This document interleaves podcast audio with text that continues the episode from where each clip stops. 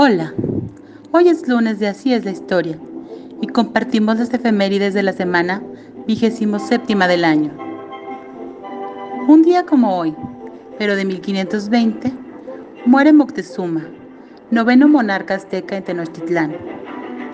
En 1912, nace en Guadalajara, Jalisco, José Pablo Moncayo, compositor mexicano cuya obra más famosa es El Guapango una de las piezas más populares de la música mexicana de concierto. Un 30 de junio de 1520, Hernán Cortés es derrotado por los aztecas en Tenochtitlán. A este episodio se le conoce como la Noche Triste. El primero de julio se celebra el Día de Canadá y en 1961 nació la princesa Diana, princesa de Gales. El 2 de julio de 1566 fallece Nostradamus escritor profético francés. En 1915 muere en París, Francia, Porfirio Díaz, quien fuera presidente de México. El 3 de julio de 1518 nace Li Chizhen, herbalista y acupunturista chino.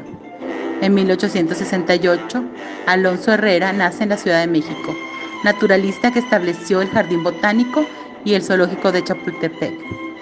En 1883 nace Franz Kafka, considerado como una de las figuras más significativas de la literatura moderna. El 4 de julio de 1776, una declaración de la independencia es aprobada por 13 delegaciones de las colonias británicas en el Congreso Continental en Filadelfia, Pensilvania. Las colonias darán origen a los Estados Unidos.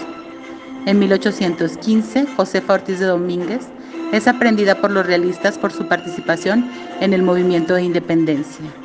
Y en 1934 fallece Marie Curie, Premio Nobel de Química. Una hermosa semana para ti. Abrazos.